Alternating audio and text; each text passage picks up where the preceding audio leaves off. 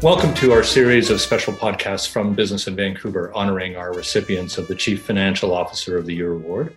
I'm Kurt Lapointe, publisher and editor-in-chief of BIV. The awards and our podcast are made possible with the partnership as the presenting sponsor of the Chartered Professional Accountants of British Columbia and with the sponsorship of TELUS. We're very grateful for their support, particularly during a quite challenging year. It has been a very challenging year for almost all businesses, and our six recipients are emblematic of how financial stewardship has excelled in many instances in our province. Our guests today are two of the six winners. Other podcasts in the series will feature the other four. CFO Andrea Johnson of Pinnacle Renewal Energy is a winner in our large public company category, and Amy Lamb of the Chartered Public Accountants of British Columbia is the winner in our publicly accountable category. Congratulations to both of you. Welcome to the podcast. Thank you. Thank you, Kirk. Listen, I'll start with you, Amy. It's been an extraordinary year, right? Nothing like we've ever seen. Help me understand what you've learned.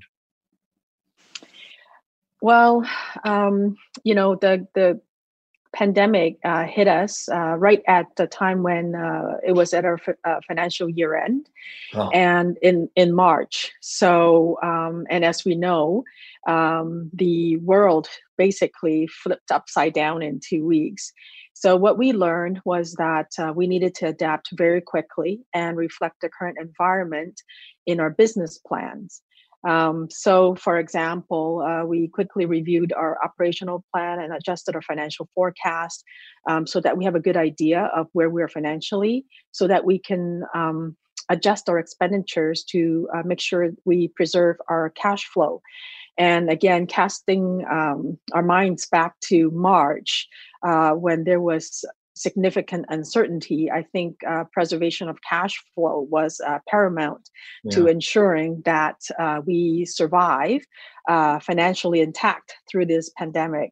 So, that's what we learned was that we really need to have a good handle on our finances and where we are financially. And then the second thing we learned was how important cultural capital that we already have with our staff really helped us work so effectively remotely.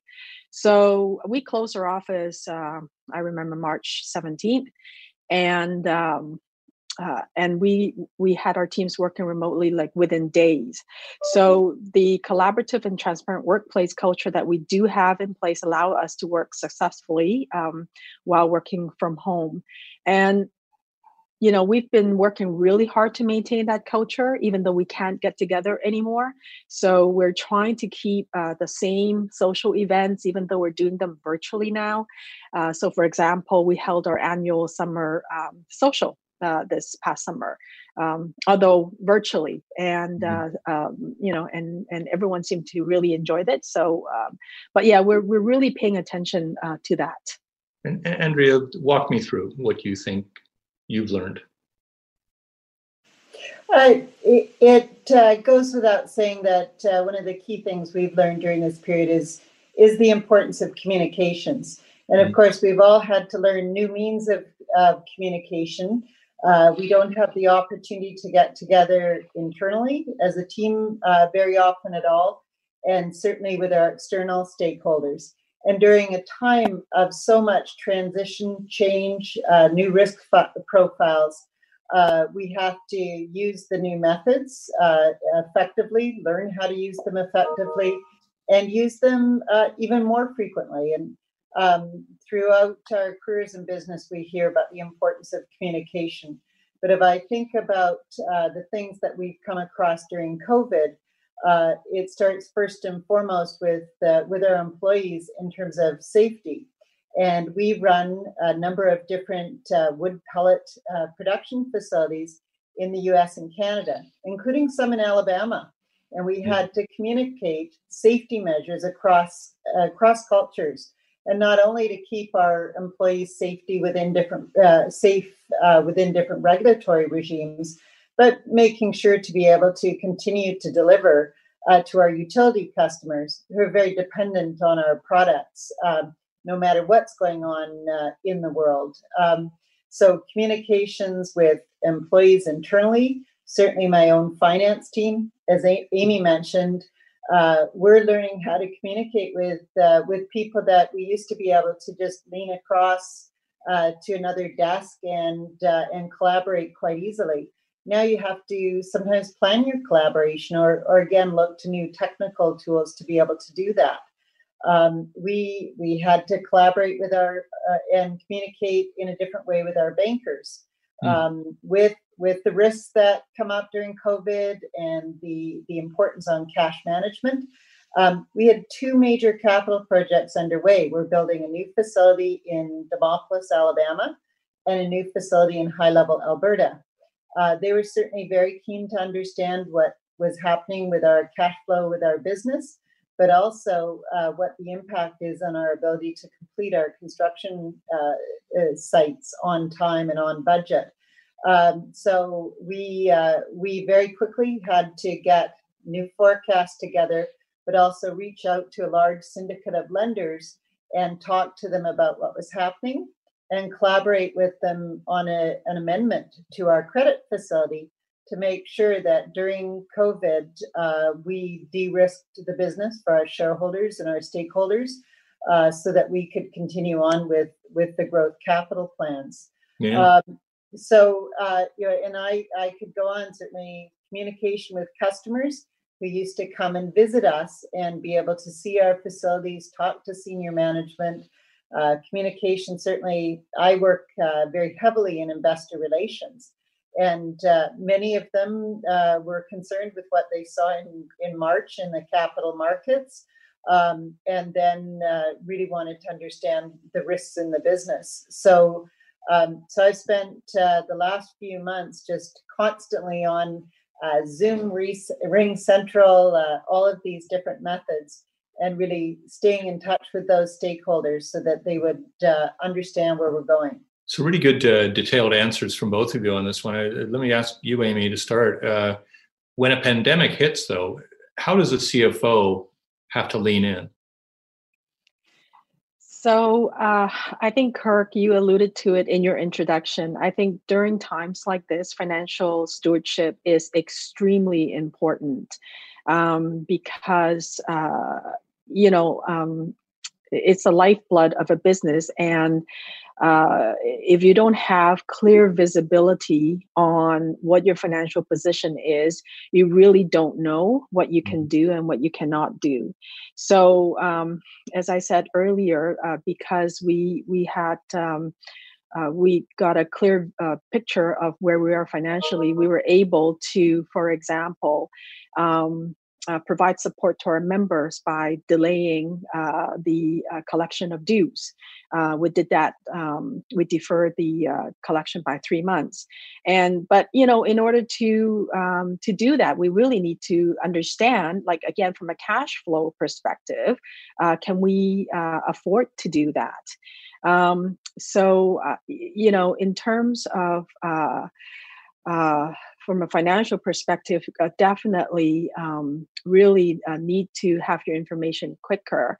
And I also feel that, again, and I'm sure, the same with Andrea, as a CFO, you're just in charge of such a wide array of portfolio. So, the safety plans fall on my portfolio, sounds like the same with Andrea. So, since March, we have updated our COVID safety policy and safety plan 3 times already, just to reflect what are the new guidance coming out of the provincial government, the provincial health officers' guidance. So that again, being led out of our people and culture department. But as I said, that falls under a CFO's portfolio. So, it's you've redone your safety plan 3 times. Can I ask you, how many times have you redone your budget? We've redone our budget twice since March. Okay. Yeah. Yes. Yeah. That was a tough time to have a year end, I guess, right? Yeah, but again, you have to, another thing I've learned is you can't be married to a plan or a blueprint, right? Because things are just changing so fast. And so you need to incorporate the environment into your plan like as quickly as possible. Yeah, your budget gets stale dated very quickly in the current environment, and you just need to pivot just as quickly. Yeah. Andrea, tell me a little bit about how a CFO leans in at an unusual time like this. So certainly financial forecasting and other tools of financial resilience. So we went through very methodically all of our decision points about things like levels of inventory to maintain and various investments to make sure and again, preserve capital and thus also approach the banks, as I mentioned. A key contribution I think the CFO can really lean into and make at times like this is in the realm of enterprise risk management as a whole. Mm-hmm. And my team works with all of the other departments on looking at the risk to them. We ship all of our products for export to Europe, the UK, and Asia. So I worked with our shipping and logistics team to really understand during a time of COVID, what's going to happen with shipping companies. We heard of ships that were stranded out because nobody would let ships come into port for risk of infection. We looked at our customers. We provide very few sales throughout the year, but they're worth tens of millions of dollars. So customers that we felt were very creditworthy when we entered into a contract in this whole world where there was a dramatic financial shift, we had to quickly go back and look at our process of customer counterparty credit review and so forth throughout the whole enterprise risk management process and provide that leadership and visibility to the rest of the team. I suppose I should ask you then, it sounds like that was a bit of a surprise, but what has most surprised you, Andrea, in all of this time? What's most surprised me, I must say, is on a good side, is that people did adapt and adjust. And for the most part, people, be it employees working from home, leaders continued to provide leadership and adapt their work styles. Our suppliers have very quickly adapted when we've made new requests of them. And our teams, which these are fellows working in an industrial setting, they've adapted to working with masks on throughout all of their shifts and making sure and following protocols. So we talk a lot in business about change management and how difficult it is to make change. If you'd asked leaders a year ago, oh, could you imagine a world where your whole accounting team has to do year end from home? They said, oh, no, we need 2-3 years to plan ahead and adapt.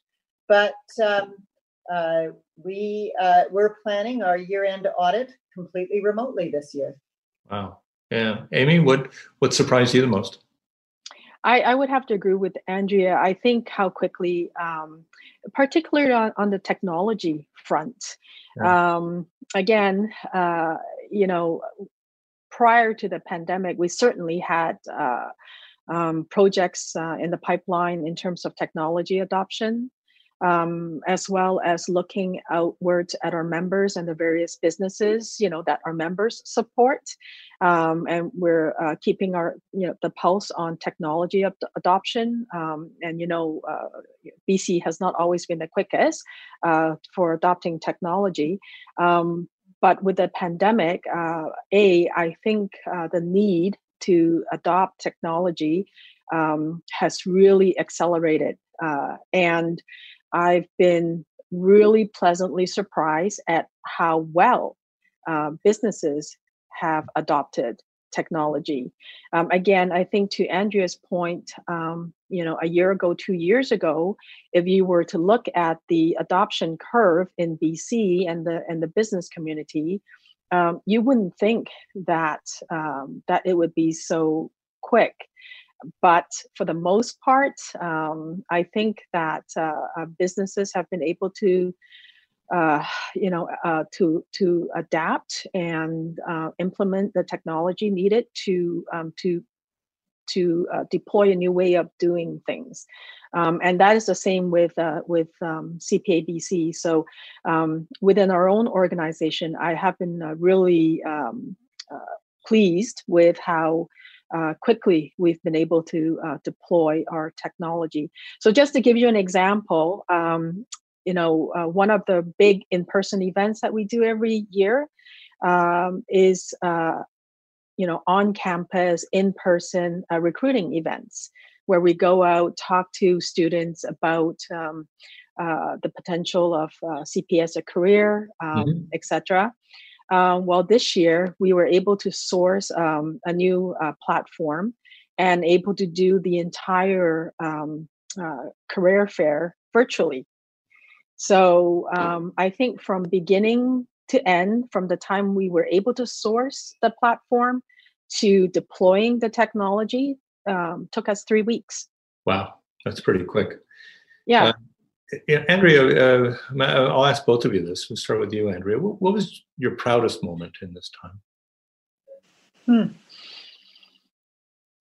I think the proudest moment in this time is within my team.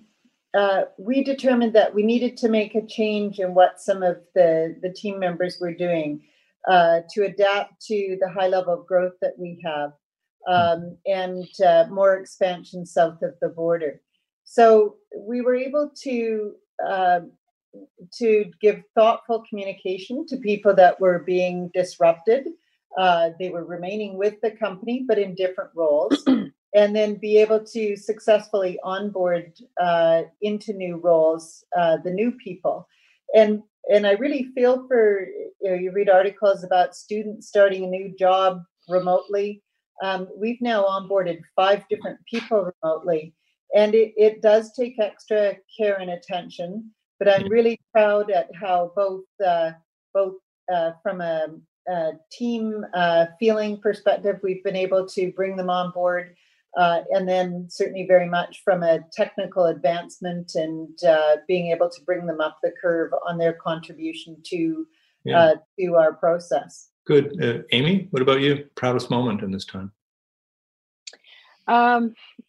I have to say, my proudest moment is how well and quickly my teams came together. So, my portfolio is corporate services, so includes IT, people and culture, finance, data analytics, and so our teams are the teams that support the rest of the organization as they deliver on their operational goals and objectives.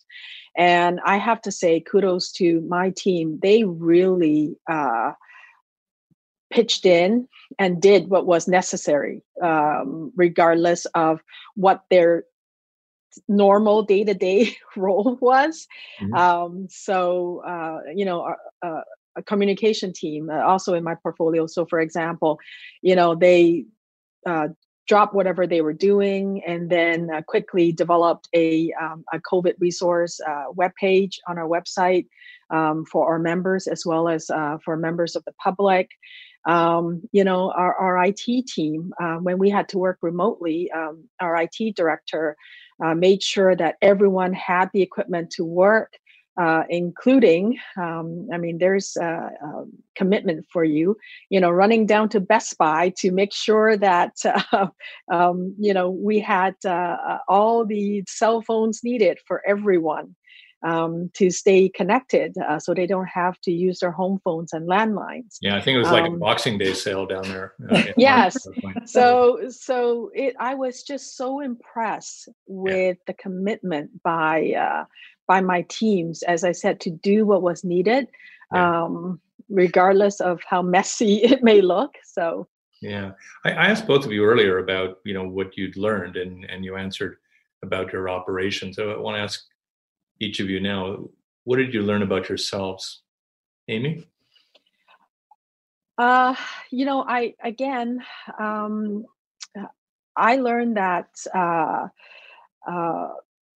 you know, as a leader, we really need to be adaptable and agile. Again, thinking in terms of planning, you know, even 3 years in the current environment seem a long time because of the tremendous amount of uncertainty involved. And so, you know, so as a leader, I've really learned that you really need to, you need to be agile, like almost need to take a pulse check, like a month to month, to see where things are at and if things are still on track. Yeah. And then the other thing I learned is, you know, and to be open and base decisions on data. So as I said, we have a data analytics team that reports to me, because I've learned that, again, you know, these are really unprecedented times. So historic knowledge, experience, trends may not be applicable, so or even relevant. So you really need to rely on data as you're deploying, you know, technology or programs to see, is it really working? Sure. Andrea, tell me a little bit about what you've learned about yourself in this period. I'm a pretty busy person with lots of direct and indirect reports and internal and external stakeholders. And when you're trying to get a lot done, it's pretty easy to rely on the keyboard. And with the even more technology, it's easier. And that stroll down the hall to sit down with somebody and really understand what they meant by their latest communication started to get, you know, obviously we couldn't do that. And to the extent you have to schedule those interactions, they were becoming less prevalent. So I really, it emphasized for me personally, the importance of getting face time, even if it's over technology, to understand what somebody else means, and then make sure that I'm communicating most effectively. Because I was trying to communicate organizational change, and you can't do that through a well-crafted memo as effectively. No. And I think another thing I really learned personally, and we have good conversations about it in my team, is I've got employees who have young children who weren't in daycare, soccer camp, or anything all summer. And so I watched them, and I watched myself on how do you manage your workday when you're sitting in, as I am in my dining room, they're maybe sitting in a small apartment with two kids that they're trying to contain in another bedroom. So really, how do we adapt our work days, be more flexible so that we can get work done, but also maintain balance? It's pretty easy. When I get an email late at night, I can sit down at my desk and get back to work. But maybe that's not the most effective thing to do. Yeah. I'll stay with you here on this one, Andrea. I mean, we're talking now in mid-October. What's possible to predict, and what do you think isn't possible to predict now in the year ahead? Well, it's interesting because, of course, we're all, you know, when is there going to be a vaccine? When are we going to be back in the office? Are people going back to the office, and will they go back full time? What is the future of the workplace and how we work together? So I think a lot of those questions, people have started to say, relax, we don't know those. It's very hard to predict. So control what you can control. So what we're working hard to predict is how will we get year-end done in February, with assuming that our auditors will have to go to our plants, but they'll have to work very effectively to not bring any disease from an urban center into a very remote community. So we're just carefully planning ahead what needs to get done, and we do have good predictable financial results now that we've gone through that risk management process and de-risk. And so just planning ahead for business as usual and planning on how to keep people motivated, how to celebrate successes and recognize individuals. Yeah. Tall order. Amy, what do you think is predictable now and unpredictable now? Well, I think, unpredictable would be, when will we get a vaccine and all of that. But I think, what is predictable is that the pandemic has profoundly changed how we view a workday, how we evaluate the performance of our staff, and how we work. So we are already looking ahead and preparing you can call it the new normal, the next normal, whatever the phrase people are using, we will have some portion of our staff who would want to work from home some portion of the week on a more permanent basis. So, compared to pre-pandemic, I would say 90% of our staff worked in the office. So I'm going to say that that's going to be a safe bet that we will have people who would want to work, as I said, permanently, some portion of the week from home.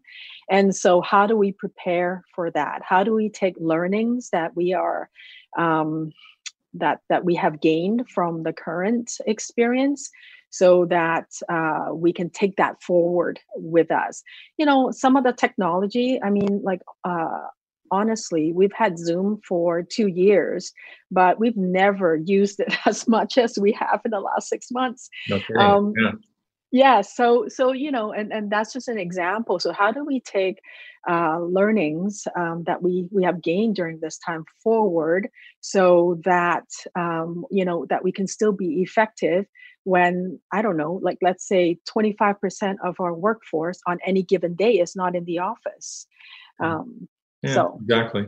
I'm going to ask the last question of both of you again, and give me as candid an answer as you can. Do you like your job more than you did before the pandemic, Amy?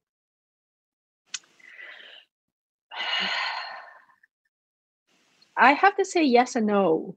I think certainly I have not felt as impactful as I currently do in all the years of my career. As I said, because things are changing so quickly, and I really feel the responsibility and the impact that I'm having on the organization. But it is challenging. I do miss going to the office, although I am in my office today. I do miss going to the office. I do miss seeing people. It's not the same on Zoom. And there's, no doubt there are more stresses now than before, right? Yeah.